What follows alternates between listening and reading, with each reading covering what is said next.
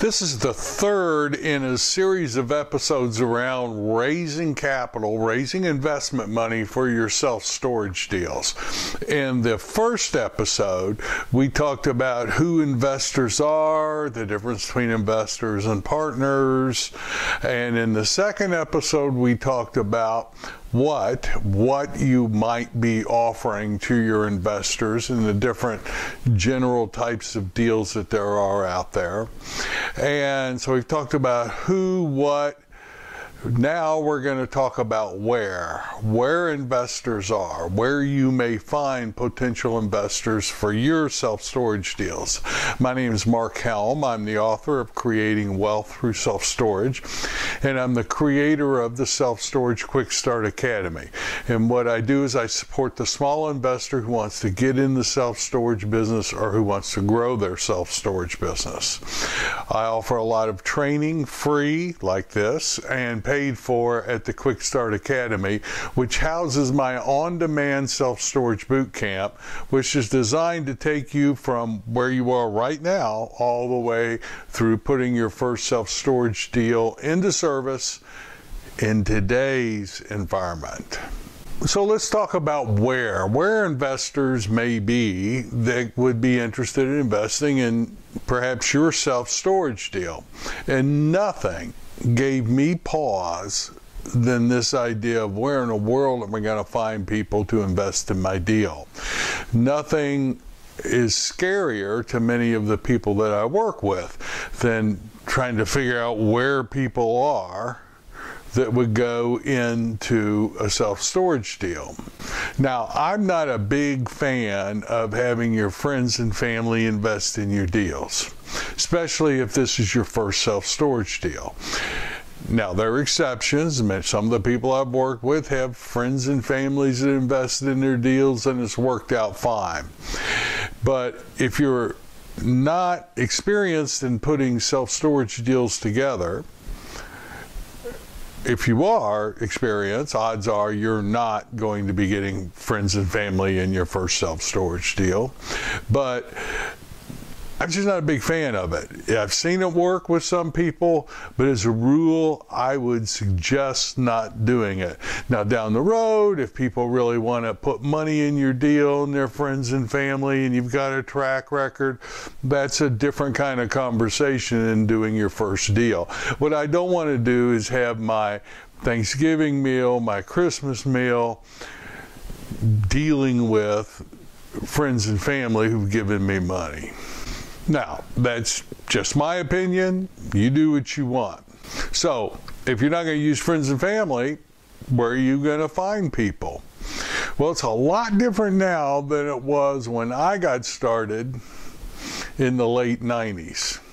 When I did my first deal in 1999, I went to everyone that I knew that wasn't friends or family that I thought may have some money to invest. I was in the real estate business as a broker, so I went to many of my past clients.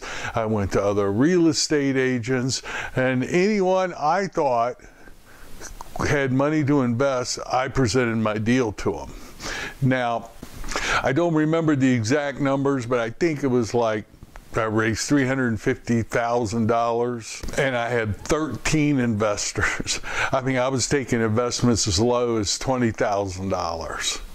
And I had 13 part investor partners in this deal. But I did it. Uh, seems like I did 50 presentations to get those 13. Now, probably not, but it sure occurred like it. But I did it. Today it's different. Here's what I would recommend. First of all, there are organizations where you are or close to where you are that I would suggest you explore and consider joining. You could look for an investors club. There are groups in almost every city that get together and and people will pitch investors business opportunities, real estate deals for investors to invest in. I've seen it in our tier two, tier three market. You know, a lot of people tell me that it was easy for me to do my first deal because I was in real estate. Well, not really. The, I sure didn't have a lot of money to invest in real estate. Most of the people I worked with as agents didn't have a lot of money. But I connected through layers and layers of people to get the uh, friends and family of the people I knew that actually had money to invest. Was it easier for me than being in real estate than if I'd worked at let's a factory job at the Ford Motor Company? Perhaps, but not really. I just worked it. So since I've done these deals, these organizations have been a big help. I would consider joining an investors group and going long before you ever pitch your first self storage deal and see what these investors are looking at, see the type of questions that they're asking, see what lights them up, what doesn't light them up. I learned a lot from listening to investors talk to other people about their opportunities, and I got a sense of what was important to potential investors that were going to come in my deals. There's also online communities. Now, I'm not at all an expert on, on joining online communities and raising money online, but there's a lot of people who are. You can get more information from them, a lot of YouTube on it, a lot of coaching on it, a lot of classes you can take on it and you can actually raise money online, although I've never done it. The other thing is there are real estate organizations. I've been a member of an exchange group uh, where people present real estate opportunities, and a big umbrella is we're going to be exchanging properties, not necessarily my property for your property, but 1031 exchanges. All types of opportunities are presented and I've done a number of deals. In fact, I even wrote about it in creating in the book Creating Wealth Through Self Storage of a deal where I found a partner at one of those exchange sessions. Now you may be saying, "Well, I don't live in a city." Well, you probably live close to a city. You may have to do a little bit of traveling, but join these organizations both virtually and uh, in person and look at what investors are doing, what their questions they're asking, and what type, of returns that they're expecting. See what these guys have their attention on. And remember, you're in self storage. You will have the, a better story than almost anybody out there because you're going to be in self storage. Self storage is the safest, most predictable, reliable, countable cash flow there is. Yes, there's risk, particularly in the value add plays or if you're building till you hit stabilization. But once you hit stabilization and you can get feasibility reports and all kinds of backup material that will, from third party vendors, that will validate your assumptions on your pro forma. But once you hit stabilization, self storage is almost like a cash machine. I wouldn't use those words, but investors are smart, and when they get the story of self storage, they will understand its potential as an investment vehicle. The other thing I would do is reach out to the professionals that you deal with, your CPA, your attorney, your insurance agent. I did. I reached out and said, I want to show you a deal you may know people as you go through you know your day interacting with your client base let me show you what i'm doing and if anybody's a match for this you'll know about it and i presented my deal I've gotten a few investors from those.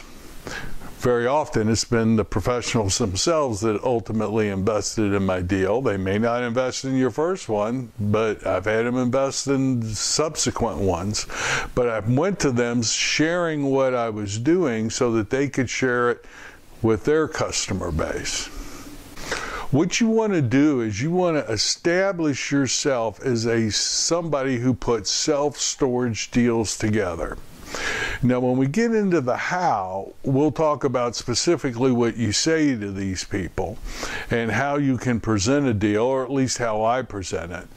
But online and virtual, I'm joining organizations, I'm finding out where investors hang out online and in person, and then I'm joining those organizations and interacting with them. I want to see what they're focused on, what kind of questions they ask, and I look at a lot of other real estate, not just storage, but apartment multifamily retail offerings that are out there to see what my competition's offering these people. And then I will be presenting these people. We'll talk next week about how you incubate potential investors.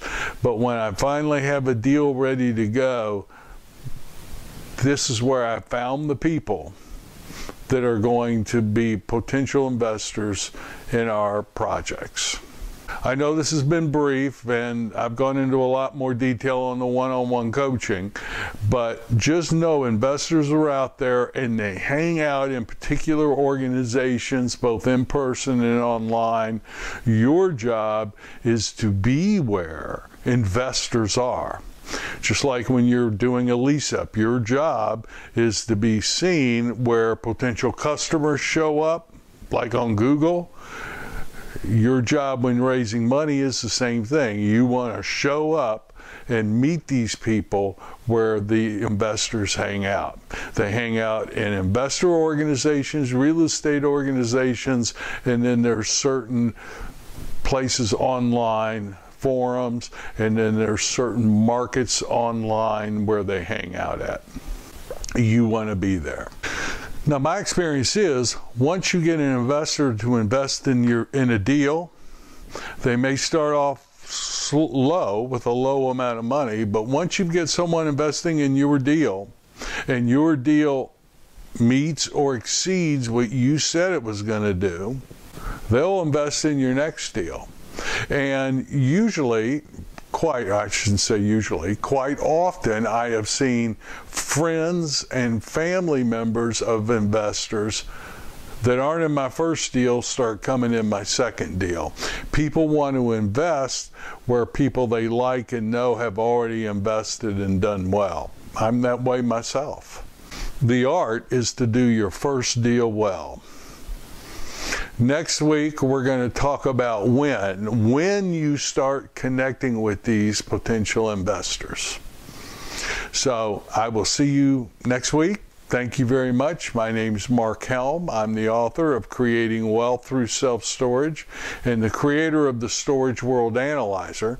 That's the financial analysis tool we use when we're analyzing deals. And literally, the printouts from the analyzer, what I show potential investors.